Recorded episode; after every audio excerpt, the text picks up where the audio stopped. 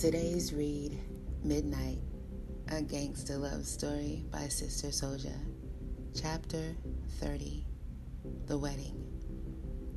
The next morning at 8 a.m., I was on the grounds of the wedding ceremony. In true form to Sudanese weddings, the gathering would not begin until 5 p.m. in hopes of really getting it moving by 6 p.m. Sudanese are known to work hard, but when it comes to celebrations and parties, the festivities started late and would go on well into the early morning. I put in six hours, accepted the deliveries, and squared the independent contractors away properly. Uma was given six or seven workers to carry out her instructions for the day. She told me, and then I told them exactly what to do. When everything was the way she wanted it, I called the car service and we were taken back to the Palace Hotel. We needed to shower again and dress there. Our clothes were in Uma's room, and Uma had to ride back up to the wedding with the arriving bride after making certain she was a perfect vision. Fozzie's barber hit me with a fresh lineup at the hotel, the last in a long line of priority heads. The shower water refreshed me. I was feeling exhausted from the past week's heavy workload and brief sleeps. I was glad this was our last day of service to the wedding, especially since I had only one more tailored suit. You see, no Sudanese would wear jeans, no matter how expensive they were, or kicks, to a special occasion. Fresh dressed, I pressed the button for the elevator. When the doors opened, I got on. Standing in the corner, also writing down, was a pretty face and familiar set of eyes. It was Sudana who served me the Sudanese sweets in the Bronx, the daughter of Mr. Ghazali. She moved her eyes from mine, and I did the same as was customary. She spoke. Salam, she said. I saw you yesterday evening at the mosque. Yes, I was working for your father, I admitted. You were looking very nice for a worker, she smiled. And today, she continued. Today, you are looking very nice as the cousin of the groom, I said, swiftly interrupting her compliments towards me and showering them onto her instead.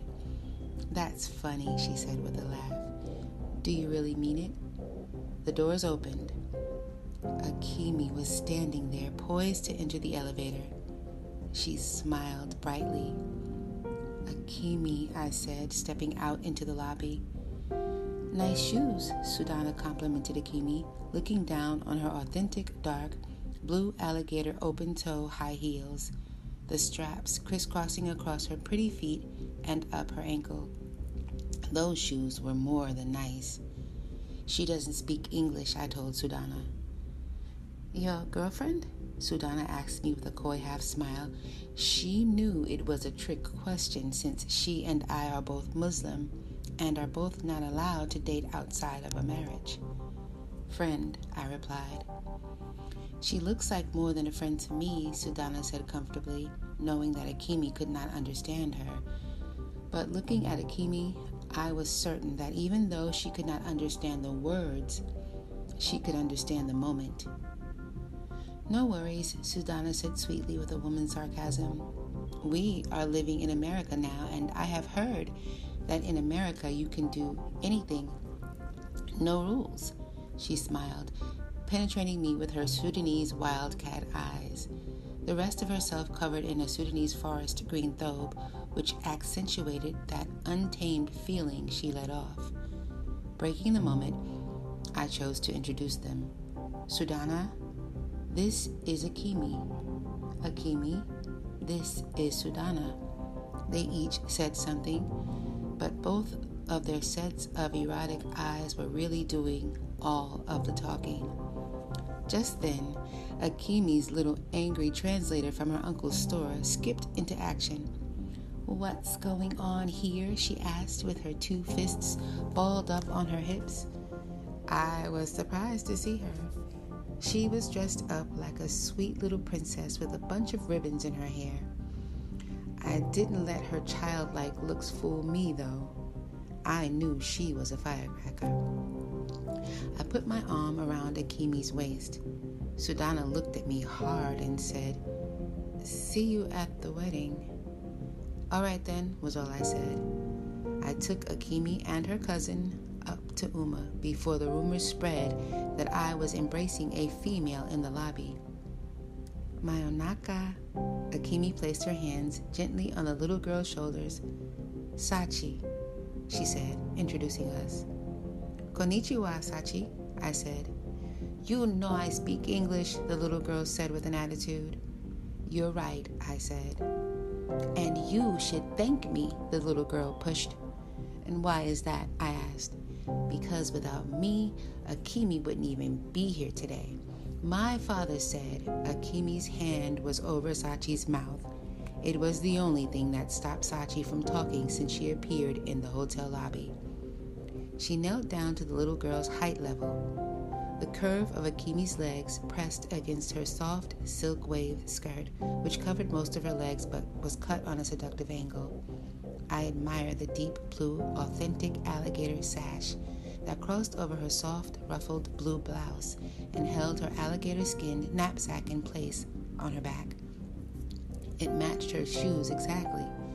She must have gone shopping in that vault at Bergdorf's, I thought to myself. I couldn't overlook that she had covered her hair today. She wore a deep blue Hermes silk scarf tied tight to hold in her thick hair. Somehow, with some scissors, I figured, she had shaped the extra material into the shape of a flower blossom. A head wrap unlike anything I had ever seen. Her sense of style was unique, attractive, and flawless. She spoke Japanese to the little girl, and whatever she told her, the little girl made a mean face at first, but then straightened up. I really didn't want to cause Akimi any problems with her family. I really didn't want to cause Akimi any problems with her family. Yet, I had been working so hard over these past few days, and that was what I had to concentrate on to complete the job and reap the reward for Uma and my family. Naja was excited to meet Sachi. Sachi greeted and treated Naja better than I had seen her treat anyone else. I escorted them to Uma. I left them, all my ladies there together. I got right back into work mode. There is this sound that Sudanese women make with the waving of their tongue that causes everyone, everywhere to stop, listen, and take notice. I had not heard it in seven years. I was hearing it now, not from one woman but 600 females from the youngest to the eldest, tongues waving a shrilling high sound. The wedding was about to begin.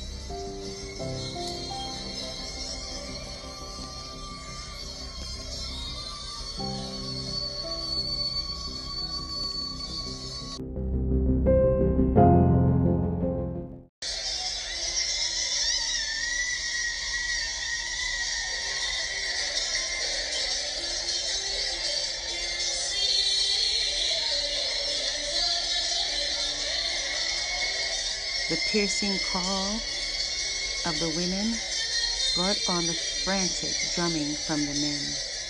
The scent of Uma's perfumes and elixirs intoxicated the air. Lemongrass was used to repel the insects. Sandalwood and jasmine were to lure the people and hold them there. There was an explosion of colors, every shade, pattern, and blend imaginable except red and gold, which was traditionally reserved for the bride. The Sudanese women were the only ones more beautiful than the 10,000 gardenias, orchids, and roses which were hanging, sprinkled, and dangling everywhere. The Sudanese men, tall, strong, and adorned in fabulous fabrics, some with turbans, some with kufis, some bareheaded, moved in the procession with an excited coolness. It was an army, I thought to myself. Yet I wondered where they all had come from, and why were so many of them living here in America now. I smiled, realizing that only a wedding could draw them out in these great numbers. Otherwise, these proud Sudanese men would all be hardworking, hidden, anonymous, and invisible to everyone except their families because of the way we tend to separate ourselves from anything unfamiliar. Still, we were all here living in America, gathered at a wedding, enjoying yet wishing we were back home, I'm sure. No one except Uma could have created a beautiful Sudanese village right there in Westchester. The sea of genuinely happy and excited people opened up under the curved tent that was the size of half an American football field. It was not a standard white tent. The inside walls were adorned with red, yellow, and gold murals painted with passion by the two Iranian and two Sudanese painters. The explosion of colorful art made an already warm evening feel warmer and extremely welcoming. As the drumming eased down to a soft simmer, the people sat down in waves, some in chairs, some on stools, many on the huge royal red carpet which stretched across the lawn. Sixteen young Sudanese teen girls decked in tangerine thobes sang a song of prayer all together, their voices filled with emotion.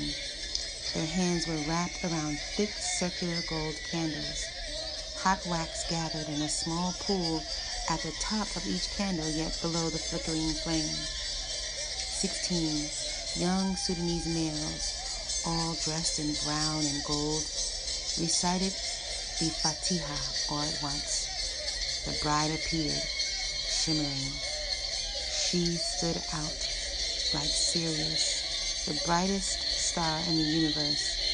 The intricate gold embroidery brocade that lined her royal red thobe was unmatched. The red sheer cloth which draped over her hair and body had the gold beadwork carefully placed to highlight her beauty. On her face were a line of gold beads that stretched across her forehead, featuring her exquisite green eyes, which were outlined with black kohl. Her cinnamon skin color was a perfect canvas for Uma's work.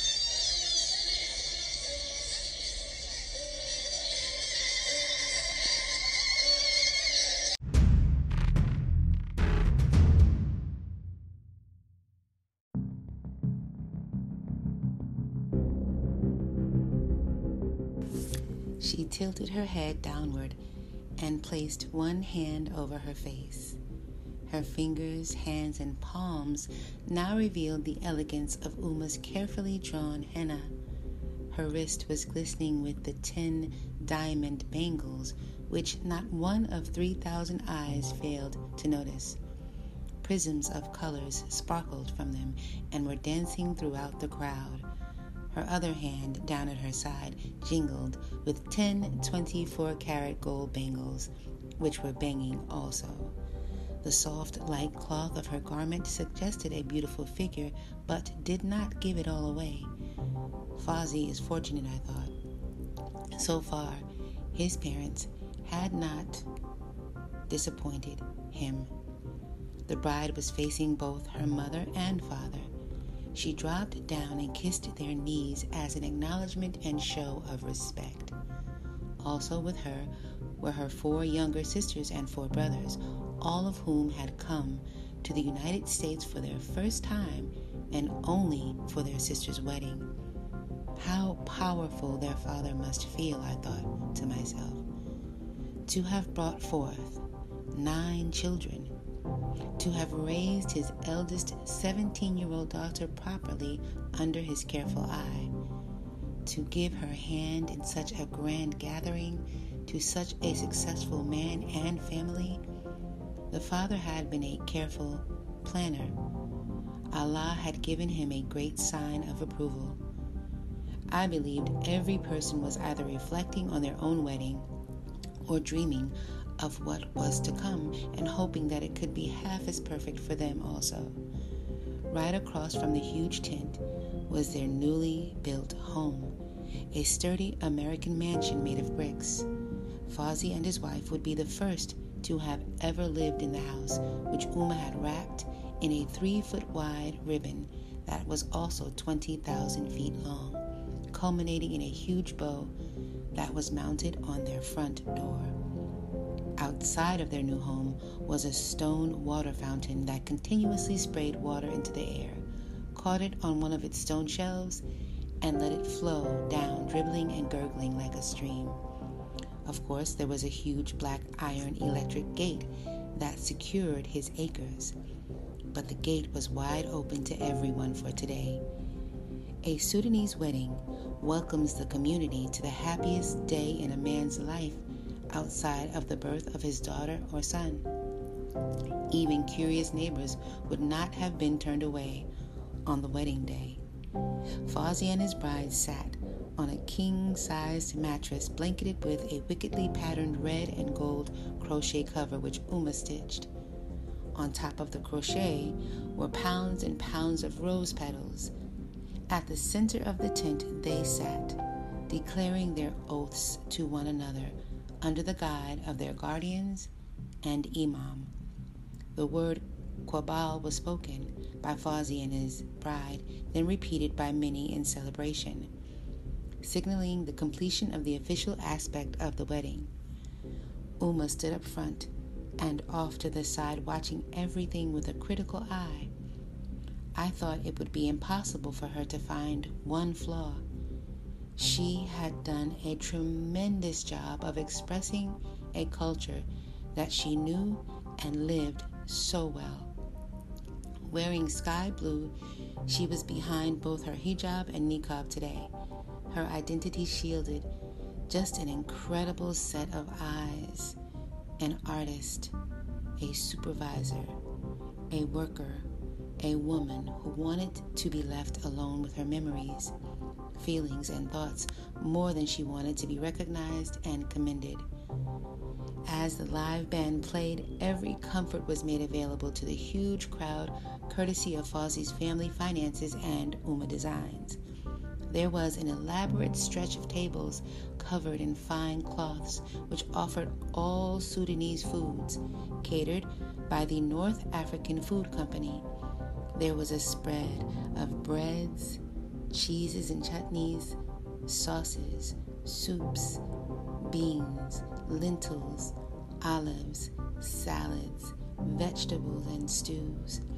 There were grilling stations offering chicken, beef, and lamb. There were dessert stations offering creams, custards, caramels, yogurts, finger cakes, and finger cakes and sorbets.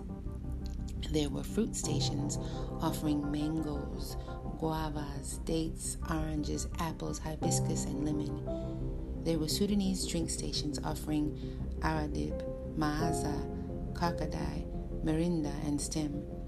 There was the tea lady and the coffee bean fryer. There were water and ice stations. People could become full on the aroma of this elaborate feast alone. In business mode, I worked the crowd as the party jumped off. I introduced myself as part of the wedding planning team while handing out business cards to brothers, sons, uncles, cousins, and fathers. In some instances, I collected their cards as well. The bride performed an erotic celebration dance for her new husband, surrounded by a curtain of colorful cloths held up by her female friends, and I could hear their cheering. as I continued my networking, I would whiz by people speaking all kinds of different languages and dialects. Parts of conversations would capture my attention. Yes, he had the house built. It was $1 million for the property and another million for the house. US dollars? They chuckled at the unimaginable sum for the average worker. Years ago, my father's wealth was viewed with the same type of awe when compared to the amounts earned by the average Sudanese family living in the Sudan. Back home, for that amount of money, he could have lived forever like a king, owning land stretching as far as he could see. Look at the few acres such big numbers buys him here. Inshallah, he will survive this purchase. What he'll pay each year in property taxes alone will be more than I pay to rent my entire apartment for the year. I was listening carefully. Now I realized that the house and the property could cost two separate large sums. Even after you officially buy and own the land, you still have to pay the U.S. government a large property tax. It didn't sound fair, yet it sounded true. No worries, the bank gave him a huge loan. When he pays the mortgage, the price of the loan repayment, the interest on the loan, house insurance, and property tax costs are all included. That's not free money. You make it sound so easy. Well, he's got 30 years to pay it back. I felt myself sinking into the lawn under the weight of these words. I could feel that they were not exaggerated. They were the details that men discuss between themselves. These were the burdens that men must carry quietly. He's a big man, son of a bigger man from a good family.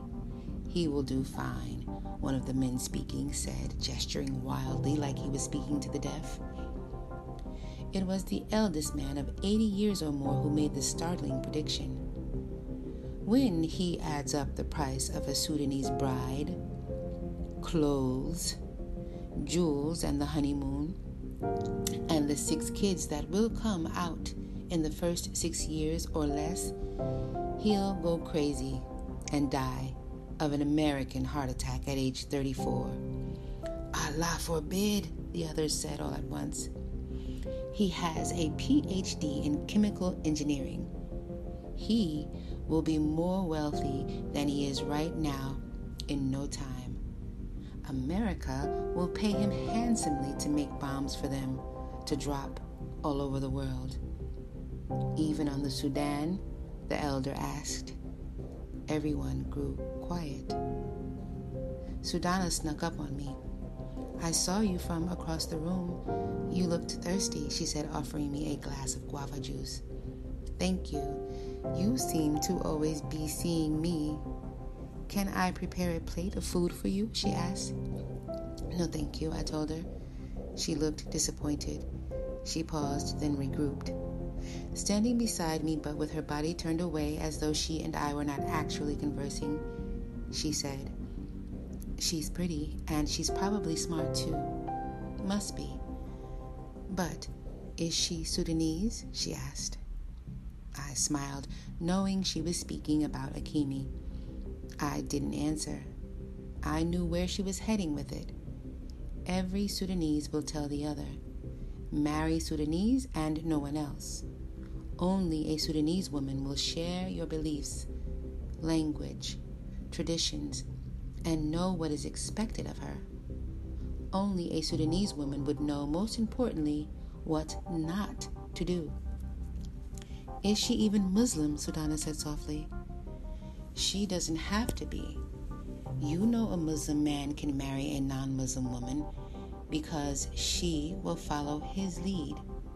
But you can never marry a non Muslim man because he will surely mislead you, I said, smiling. So clever, she responded and walked away into the crowd. Not as clever as you, I thought to myself. I wasn't mad at Sudana, but I wouldn't play with her either. Sudanese women receive our highest respect. She is also the daughter of the man with whom I was doing the biggest, biggest business our company has ever done. Why should I lie to her when my whole everything was caught up and locked into Akimi so tight? Sudana couldn't possibly know. I didn't pick Akimi because she was not Muslim or not Sudanese. Akimi just happened to me like how a day radiant with sunshine converts into a downpour of rain in seconds. And now I was drenched, and I liked it. Akimi felt good and true and right for me in every way. As I walked, I spotted the Imam head on. I also saw Sudana place herself right beside Akimi on the other side of the tent. They stood together like two gazelles. Assalamu alaikum, Imam Musa. I have a question, please, I asked respectfully. Assalamu alaikum, young brother. Alaikum salam, young brother, he nodded me on. What age does a male have to be to marry? I asked. He smiled. The wedding has inspired you, he asked. I was inspired before the wedding. I heard your khutbah last night. I want to do what is right before I do what is wrong. Do you follow my words? I asked him. Of course, he said solemnly. Your Holy Quran does not give an age for marriage. It is only that you are required to be the age of puberty. Of the age of puberty, he said, watching for my reaction. Then it is legal? I asked. Can a 14 year old take a wife? I asked again. There is a difference between Allah's law and the law of this United States, he said. Allah requires that you marry a female before engaging in sexual intercourse. Sex with any woman who is not your wife is haram, forbidden. The United States does not require marriage for sexual intercourse. It simply requires that an adult not have sex with a child. In this state of New York, legally, you may marry at age 15 with your parents' permission and the permission of the parents of the bride if she is also young. At 14, however, you cannot marry legally in the state of New York. What is the rush? She asked. I didn't answer, just looked into his eyes solemnly. As a man, more than an imam, I was sure he knew what the rush was about. Self restraint can be achieved through fasting, he suggested. If you fast, Allah will reduce your desires so that you might control yourself.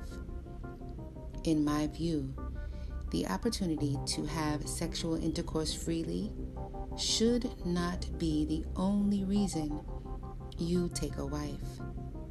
He waited for me to say something in response, but I was racing into my own thoughts. In July, on the 27th, I would turn 15 years old. This was only three months away, yet I didn't know when Akimi's birthday was. And then, of course, the permission of both of our parents was the problem.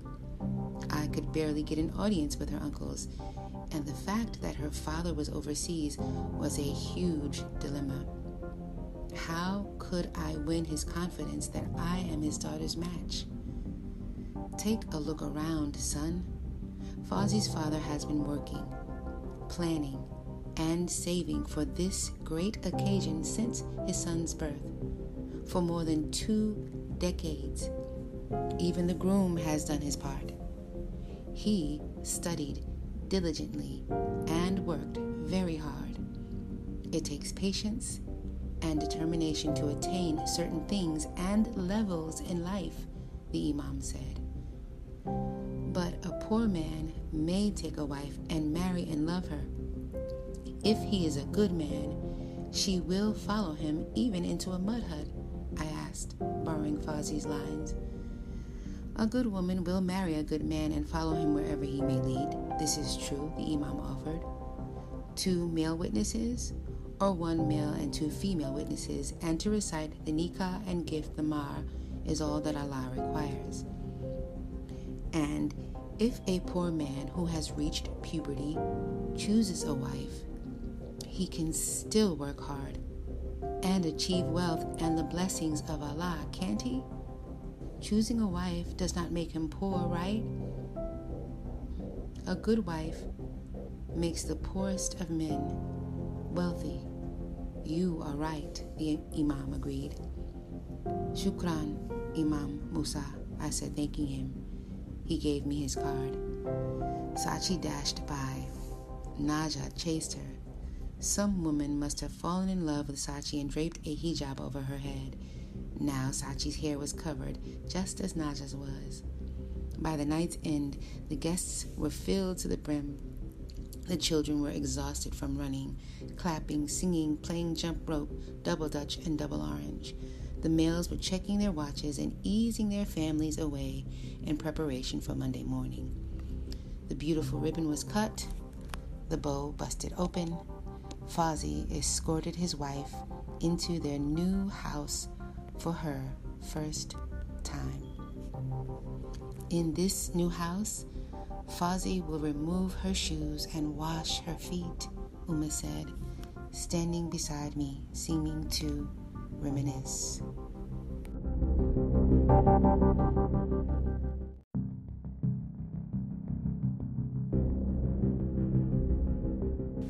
Mr. Ghazali appeared, resting his hand on my shoulder, smiling and sighing with great approval.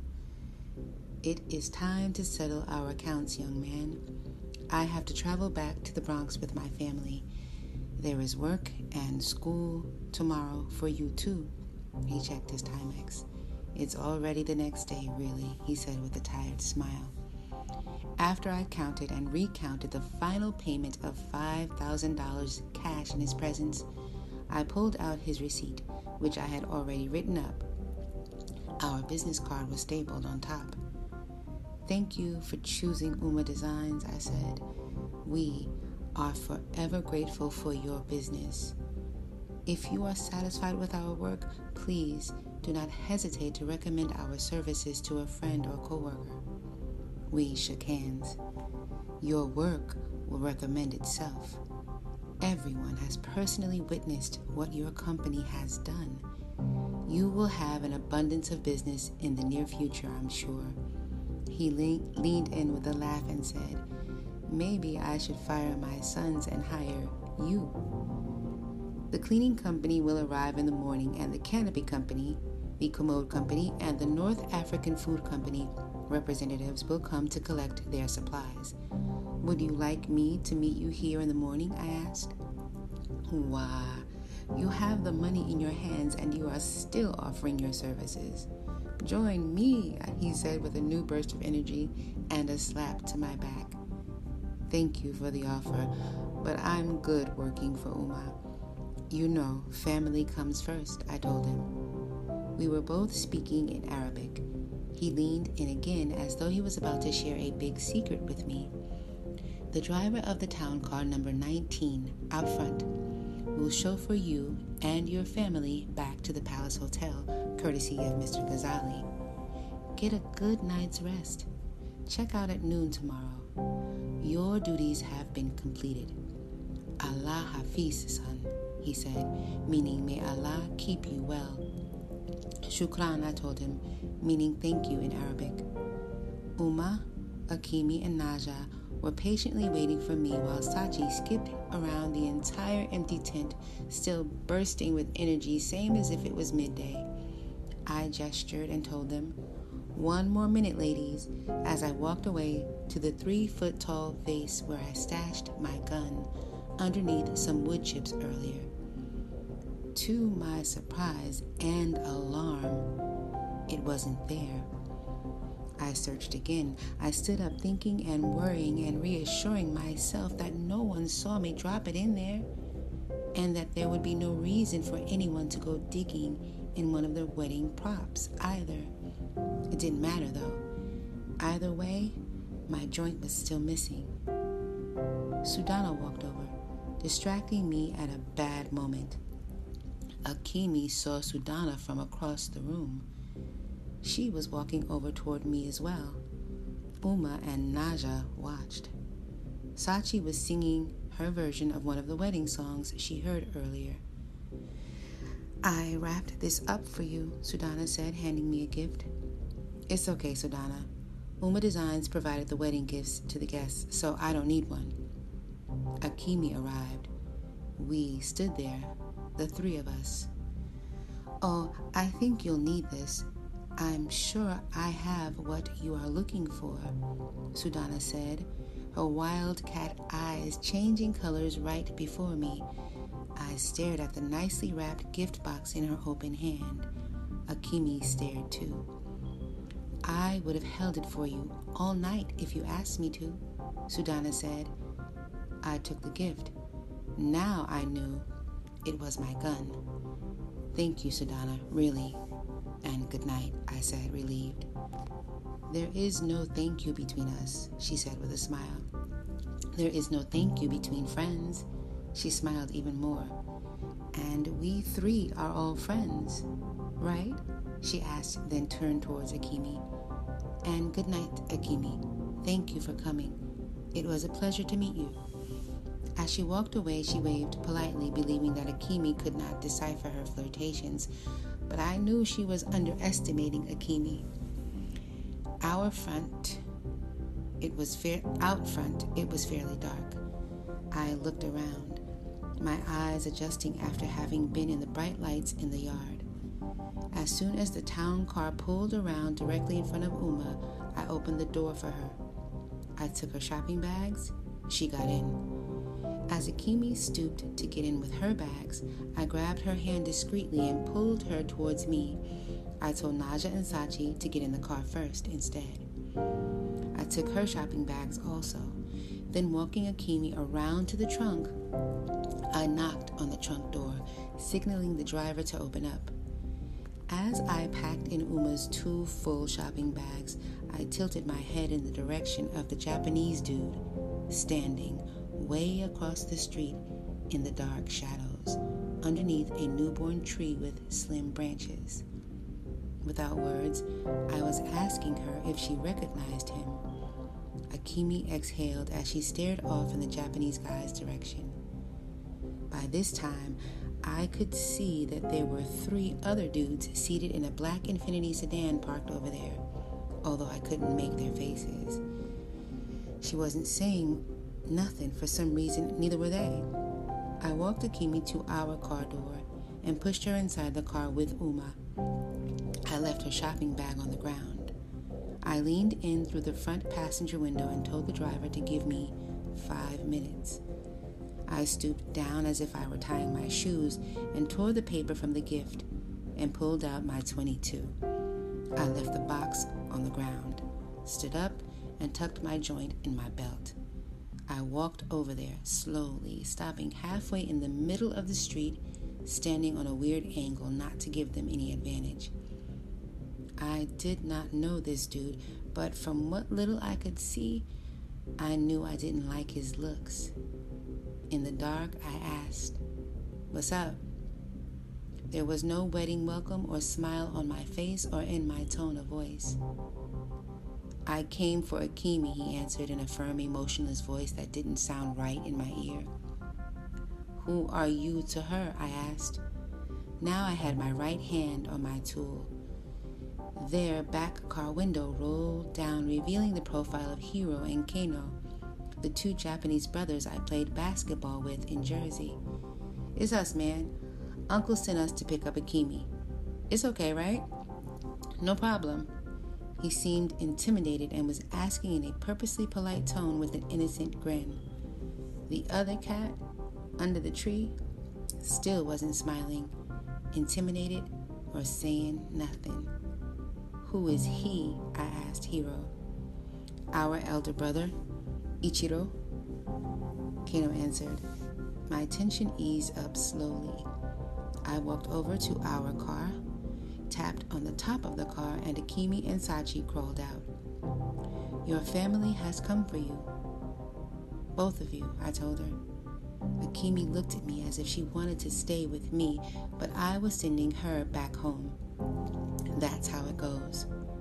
She belonged to her family, unless I step up as a man the way the groom did today and take her away properly. And when a man takes a woman for his wife properly, no man can come take her anywhere or even speak a word to her without the husband's permission. Akimi reached in and hugged Uma. Sayonara, she said softly and smiled with regret. Uma kissed Akimi's cheek through the window. I handed her the shopping bag. Sachi ran over to her cousin's car, skipping happily, shouting, Good night, Naja. Next time I won't cheat, I promise. The elder brother snatched the hijab off of Sachi's head as though a simple piece of cloth could turn her Muslim. Akimi walked over and extended her hand forward toward him, and he handed the hijab to her. Akimi folded it nicely and placed it with everything else she had collected. She waved goodnight to me. She got in the car. The elder brother jumped in the driver's seat and sped off. As I got into the front seat of our car, Mr. Ghazali and Sudana stood watching in the distance on the grass. I adjusted my frame of mind and gave them a second good night. In the car, I told the driver to take us to the Palace Hotel in Manhattan. He responded no problem, then pulled off slowly.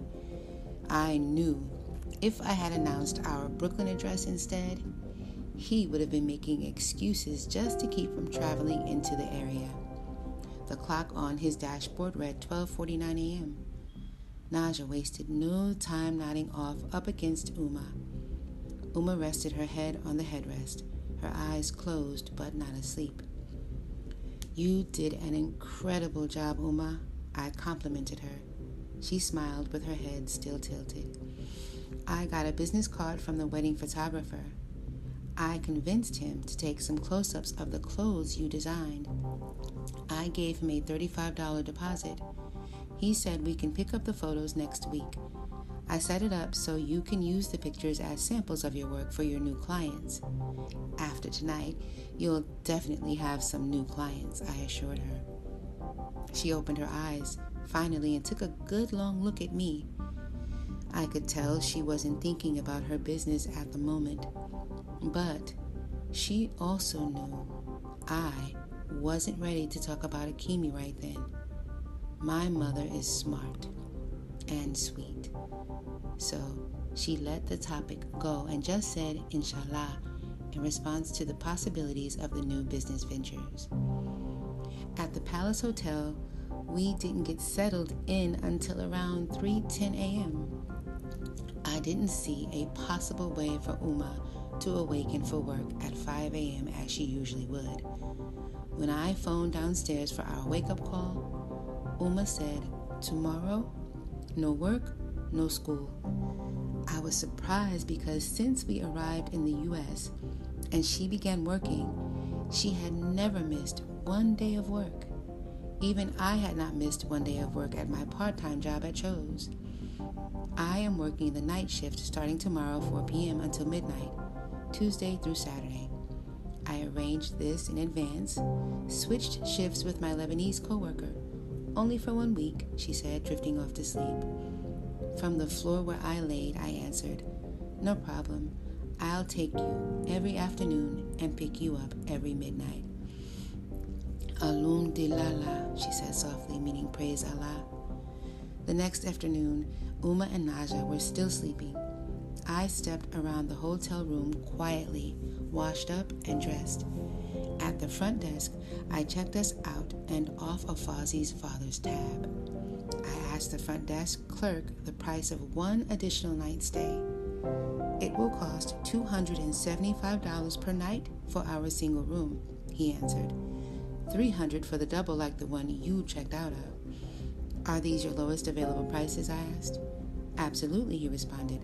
Our rooms range from 275 up to 5,000 per night for the penthouse this week, he emphasized. He seemed to get an extreme charge out of reciting the fees. It was like he enjoyed crushing the customer who couldn't afford it.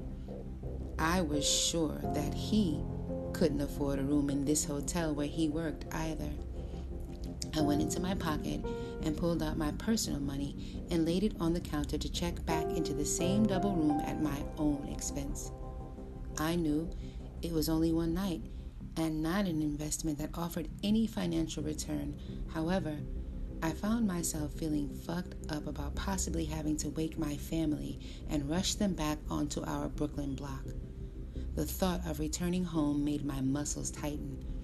I felt Uma deserved so much more after the immense job she had just completed. And if she took a day off along with Naja, I would help them to relax and feel good and be happy. My treat. As she slept, I glanced at her. My Uma. I wanted to give her something. I found myself asking myself, what can you give a woman who has already experienced a tremendous love? Later on the Midtown Manhattan streets, later on in the Midtown Manhattan streets, Naja and I searched high and low for a bathing suit suitable for a little girl.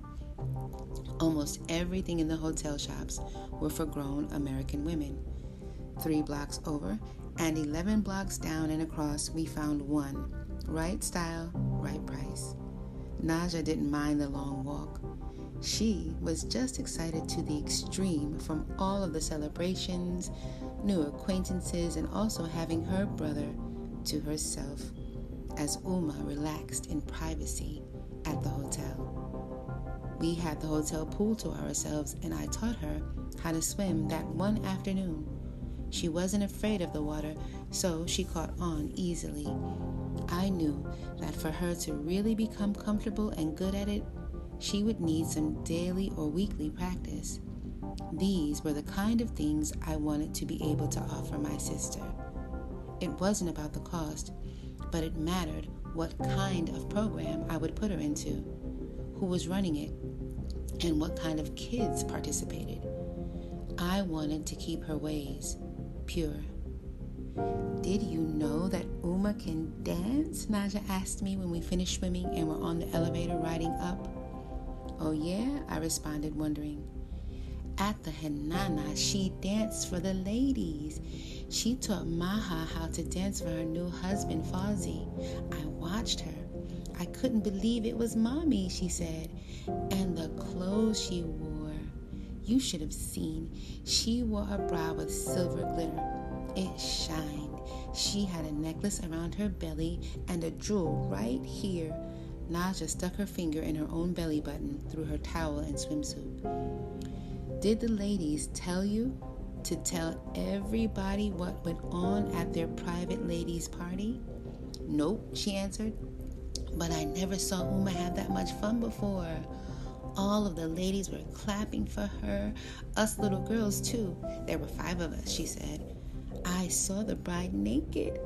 Uma massaged her skin in oils, even her feet. I wanted to do her hair, but they wouldn't let me. I hope that when I get married, there will be so many friends there to treat me so special and help out. You're still telling all of the ladies' secrets, I scolded her. But I'm telling you, you said there were no secrets between me, you, and Uma. As we walked down the hallway towards our room, Naja stopped telling her story of the Henana party, which made me believe she knew from the start that she wasn't supposed to be telling in the first place. In the room, Uma was still in her pink satin pajamas, her hair out and down her back, and feet exposed. It was strange to see my mother from a different angle the one that Naja was trying to show me. I always knew that she was so beautiful. I always had the privilege to observe that. But since we lived back home in Africa, seeing her in love with my father and playful with him and he with her, I had not thought of her as more than a mother. And a mother is as close to a supreme being as a human can be. So to imagine her hips swinging and swaying, hypnotizing the younger ladies with her charms, was a foreign thought. We showered and made afternoon prayer together, the three of us. Uma changed into a pale yellow dress and a startling yellow thobe, no hijab or niqab today, yet still covered, of course. She wore a two inch heeled brown leather shoe and matching bag. I could tell she was feeling good, relieved, and free. I took them out for pasta at a nice Italian restaurant. The food was so enjoyable, but there is always the problem of the Italian men's hostility towards the African male and fascination and lust for the African women. I turned down the table they offered. I sat Uma in the corner table, sitting opposite her to block their view. Our server was captivated by the designs on Uma's hands. I thought to myself, there will be two more months of this unwanted attention. That's how long Uma said the henna would last. It's so nice out, Uma remarked. We should take advantage of this week and find ourselves a house, she said. I pulled the folded portion of the newspaper out of my pocket. I circled the ones that are in our price range, I said, laying the newspaper on a free space on the table. Did you know that the land and the house could be two separate prices? And there are still the property taxes taxes to pay. I asked her. She smiled. It's okay. We are not buying the kind of property and house that Fawzi purchased in Westchester. We are looking for something small, a small piece of land with a decent sized backyard for Naja to play in. A fence, of course, and three bedrooms. One bedroom is for me, and the other bedroom is for Naja. The third bedroom will be where I get my sewing work done and keep my supplies, like an office. She paused and sipped from her water glass, but then she didn't say anything. And your son? I asked. Where will your son go? From the looks of things, my son will go wherever Akimi goes, she smiled. Naja laughed. I broke out in an uncomfortable in an uncontrollable smile myself. She definitely took me by surprise. Perhaps there will be a finished basement or attic for the two of you after you recite the nikah together. You will both be welcome there, of course, she said, blowing my mind. I spoke to the Imam. He said the New York state law requires a man to be 15 to marry, and only with both parents' permission, I informed her. There is New York state law, and there is Allah's law. Allah's law is the highest law. It is best for you two to recite the nikah and for you to take a wife than to corrupt yourselves and bring forth a chaos baby, Uma said. Two or three witnesses, and it is done. You two will be married. She drank from the water glass once more. Yes, you are young, but you are mature, really. There is no finer young man in this country than you, my son. And we are business people. We make our own money. We make our own way. I am certain that you can and will provide nicely for our new household. Naja's eyes and ears were wide open. Today was a day of firsts Later on was the first time I saw Uma working out in a gymnasium. She ran on the treadmill with her eyes closed, wearing pants, one of my long shirts, and a scarf. I pushed the weights, worked the circuit while Naja tried to walk across the floor on her hands. Late night, while Naja slept, Uma and I sat on the floor together, diving into the details of our real lives. No fantasies. Wherever we move, Naja has to have a good school. I really don't want to take her out of Islamic schooling, Uma said. We can ask at her school if they have information about other Islamic schools in the state, I added. True. You know, Tamara Auntie has told me that there are many Sudanese people living in upstate New York and in Philadelphia and the Washington, D.C. area. They must send their children somewhere to be properly trained. But Tamara Auntie said that the daughters of African people, especially in Washington, D.C., are down there losing their dignity. So you and Tamara Auntie are friends now, or just business acquaintances? I asked. She could be a friend, I guess, Uma ventured. I could arrange for us to see some properties on Wednesday very early after we drop Naja off. Good, Uma agreed. And there is the small matter of getting our citizenship papers. You remember, we completed our applications together and went for fingerprinting. No one forgets being fingerprinted, I said. So, it is time to go in and get our citizenship papers, she reminded me. Yes, I remember. I'll go to City Hall and get the updated list of requirements I promised. Good, because since your sister was born here, she is an American citizen. Allah forbid something crazy or unexpected happens, you and I would get deported, and only she would have the legal right to remain here. They could force us to be separated from Naja. She said these words so seriously, it seemed that she was experiencing a piece of the pain from the thought alone. I'll get the papers for us, I reassured her. And you should consider taking an English course, I said to Uma. You're funny, she said, laughing. Your mother speaks only Arabic. Your love only speaks Japanese. True, and both of you will have to learn if we're going to stay in the U.S. Otherwise, you'll both worry me to death, I said seriously. She hugged me. I'll do it for you, she said. The young bank teller, who sat at the same window every day, broke out of her mechanical routine and got soft and friendly when I handed in the dough. When she looked up and smiled at me, I gave her that mechanical look she usually has plastered on her face. As I turned to leave, I thought to myself, it must be the money. In the taxi, waiting for me outside, I handed Uma the passbook. I pointed out the new stamp confirming our new bank balance 85,000 US dollars. We dropped Naja directly at Khadija School for Islamic Girls. Afterwards, we directed our cab to the address of the dojo. I needed to speak directly with Sensei about rescheduling my weapons class. He was strict about his students keeping their word and honoring their agreements. So was I. We rescheduled and agreed on weapons class for Thursday at 8 a.m. until 12 noon. I think he considered my punishment for rescheduling to be the extra early morning class and the extra two hours of instruction, but there was no punishment in it for me. I was ready to learn whatever he was willing to teach. At home, we unpacked and resituated things. I showered and jumped back into jeans and kicks and a polo shirt. We prayed.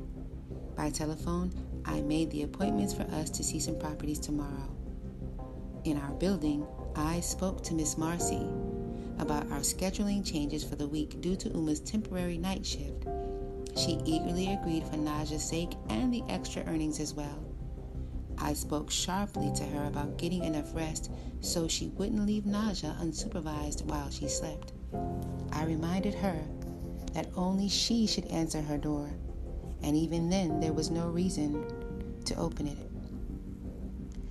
I escorted Uma to work by 3:45 p.m. She went in 15 minutes early.